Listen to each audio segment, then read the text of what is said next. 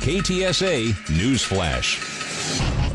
President Biden marked the anniversary of the first coronavirus shutdowns, addressing the nation from the White House. He said everything stopped a year ago. A year ago, we were hit with a virus that was met with silence and spread unchecked.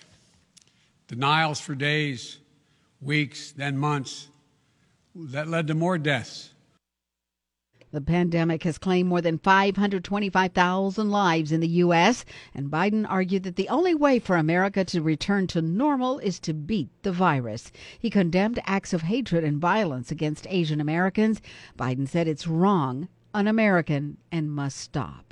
Millions of bank accounts will get a boost this weekend. The third stimulus check is being directly deposited sooner than expected, thanks to Biden signing his coronavirus relief bill today. At least 85% of people will receive the full $1,400.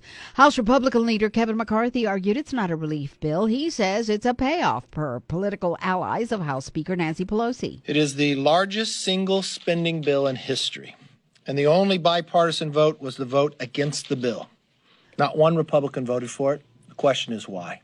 One of the nation's largest retailers may be the next to give out coronavirus vaccine shots, and this one may surprise you. The CDC is in talks with Dollar General, with the director pointing out its 16,000 locations, some in rural areas where there's no access to a big box store. Even though Dollar General has no pharmacy, it has the refrigeration capacity to hold enough doses. Walmart, Walgreens, and CVS are currently offering vaccinations, as is Target in certain states. Sarah Bartlett, NBC. NBC News Radio. Texas Attorney General Ken Paxton has followed up on a threat to sue the city of Austin for continuing to require masks.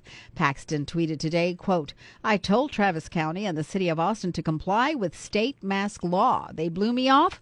So once again, I'm dragging them to court.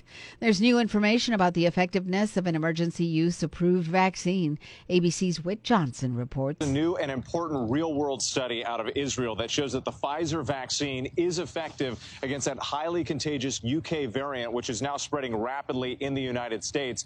Researchers also found that it's 94% effective against asymptomatic spread, which likely means that it will also help to slow transmission of the virus. Governor Greg Greg Abbott says the surge of illegal immigrants at the border is only going to get worse. The governor addressed the issue with KTSA's Ware and Rima. He says in the past two and a half months, the number of apprehensions has exceeded all of last year's numbers. Every single person coming across the border, whether they be an unaccompanied minor, a family unit, or, or other uh, male individuals coming across the border, they all come across with the assistance of cartels. Because the cartels have an agenda. The cartels surge uh, the area where the Border Patrol will have to be occupied processing all these people, and that allows the cartels to smuggle across the border the contraband, the drugs, the more dangerous people they're trying to get across the border that pay more money to the cartels to get across the border. Don Morgan, KTSA News.